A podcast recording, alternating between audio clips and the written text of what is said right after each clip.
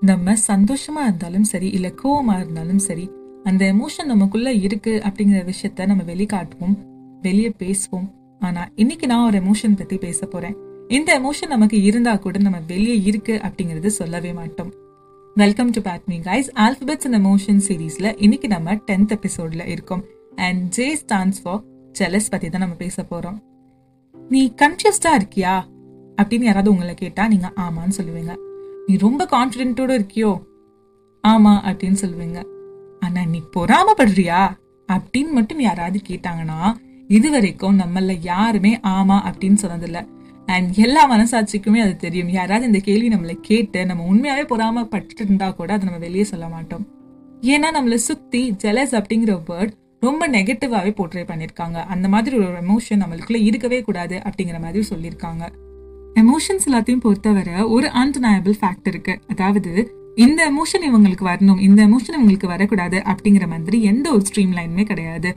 மனுஷனா நீங்க இருந்தீங்கன்னா எல்லா விதமான எமோஷனும் நமக்கு வரதான் செய்யும். ஸோ பொறாம அப்படிங்கிற எமோஷன் எனக்கு இருக்கு பட் இல்ல அப்படின்னு நான் வெளியே நடிக்கணும்னு எந்த அவசியமே கிடையாது.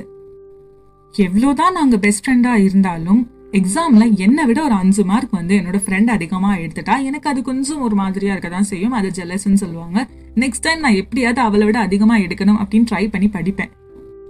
அண்ட் இந்த மாதிரி நினைக்கிறதுல என்ன தப்பு இருக்கு? பட் தப்பு அப்படின்னு நம்ம எல்லாரும் எந்த ஒரு விஷயத்தை மீன் பண்ணுறோங்கிறது ஒரு சின்ன எக்ஸாம்பிளோட நான் சொல்கிறேன் மூணு ஃப்ரெண்ட்ஸ் இருக்காங்க. மூணு பேருமே இன்டர்வியூக்கு போகிறாங்க அதில் ஒரு பொண்ணுக்கு மட்டும் ஜாப் கிடைக்குது. அதுக்கு ரீசன் என்னவா இருக்கு அப்படின்னு பார்த்தோம்னா அந்த பொண்ணோட ரிலேட்டிவ் அந்த கம்பெனியில் ஒர்க் பண்ணிட்டு இருக்காங்க. இப்போ மித்த ரெண்டு பொண்ணுங்களுக்குமே மனசு கஷ்டமா தான் இருக்கு செய்யும். அவங்களுக்கு ஜெலஸ் ஆக தான் செய்வாங்க. ஒரு பொண்ணு என்ன டிசைட் பண்றானா நீ இந்த கம்பெனில பிளேஸ் ஆனா இதை விட நான் பெட்டரான கம்பெனில பிளேஸ் ஆகி காட்டுறேன் பாரு அப்படின்னு. பட் இன்னொரு பொண்ணு என்ன நினைச்சானா நான் போகாத ஜாபுக்கு நீ மட்டும் எப்படி போகலாம் அப்படின்னு ஃபர்ஸ்ட் டே ஆஃப் ஜாயினிங் அப்ப அவளோட வண்டியோட வயரை கட் பண்ணிடுறா. அண்ட் இதுதான் தப்பு.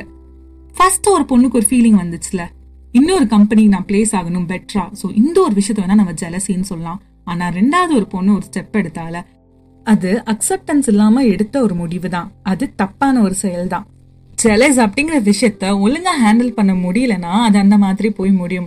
அதுக்குன்னு ஜெலஸ் ஆகிற ஒரு விஷயமே தப்பு அப்படின்னு நம்ம சொல்ல முடியாது. ஏன்னா அது நம்ம எல்லாருமே ஆயிட்டு தான் இருக்கும். ஸோ இனிமே யாராவது உங்களை பார்த்து ரொம்ப பொறாம பிடிச்சவன் பொறாம பிடிச்சவ அப்படின்னு உங்களுக்கு ஒரு எமோஷன் வரனால இந்த டேர்ம் உங்களுக்கு வச்சாங்கன்னா அவங்க கிட்ட சொல்லுங்க. நான் ஹியூமன் பீங் அதனால தான் எனக்கு இந்த எமோஷன் வருது. தப்பே கிடையாது. நீங்க கடவுளா இருக்கலாம். அதனால உங்களுக்கு இது வராம இருக்கலாம் அப்படின்னு. அண்ட் இன்னைக்குள்ள எபிசோட்ல பேக்ரவுண்ட்ல ஏதாவது சத்தம் இருந்துச்சுன்னா மன்னிச்சிருங்க ஏன்னா நான் ரொம்ப ட்ரை பண்ணேன். இந்த சவுண்ட் என்னால் எடிட் பண்ண முடியல. அது கடைசியில் எப்படி டேர்ன் அவுட் ஆகுதுன்னு எனக்கு தெரியல. இந்த மாதிரி நிறைய எபிசோட்ஸ் எல்லாத்தையும் நீங்கள் கேட்கணும் அப்படின்னு ஆசைப்பட்டீங்கன்னா நம்மளோட பிளேலிஸ்ட்ல இருக்கு. அதை போய் கேட்டு என்ஜாய் பண்ணுங்க. சப்போர்ட் பண்ணிக்கிட்டே இருங்க. இன்ஸ்டாகிராம்ல மெசேஜ் பண்ணுங்க ஃபாலோ பண்ணுங்க. இந்த எபிசோட உங்க ஃப்ரெண்ட்ஸ் அண்ட் ஃபேமிலி கூட ஷேர் பண்ணுங்க. Take care and spread love